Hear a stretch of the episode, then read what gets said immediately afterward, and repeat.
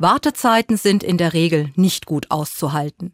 Deshalb ist es gut, wenn sie versüßt oder sonst wie angenehm überbrückt werden, was die Adventskalender tun. Vielleicht haben Sie heute das erste Türchen geöffnet. Auch der Adventskranz war ursprünglich für diese Zwischenzeit bis Weihnachten erfunden worden, von Johann Wiechern. Der evangelische Pastor Wiechern kümmerte sich in den 1830er Jahren in Hamburg um Straßenkinder.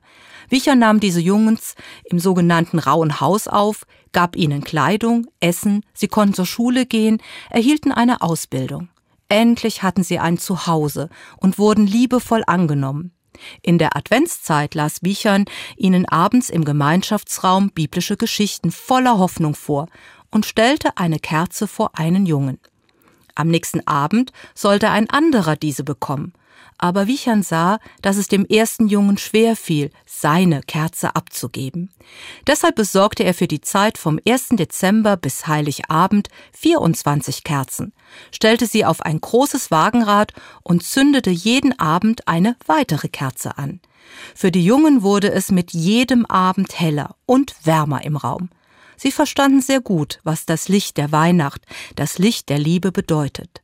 Das sprach sich bald herum. Statt eines großen Holzrades wurde ein Tannenkranz genommen und darauf vier Kerzen, eine für jeden Adventssonntag gesteckt. Ich finde es schön, mich mit dem Adventskranz auch an seinen Erfinder und die Entstehungsgeschichte zu erinnern.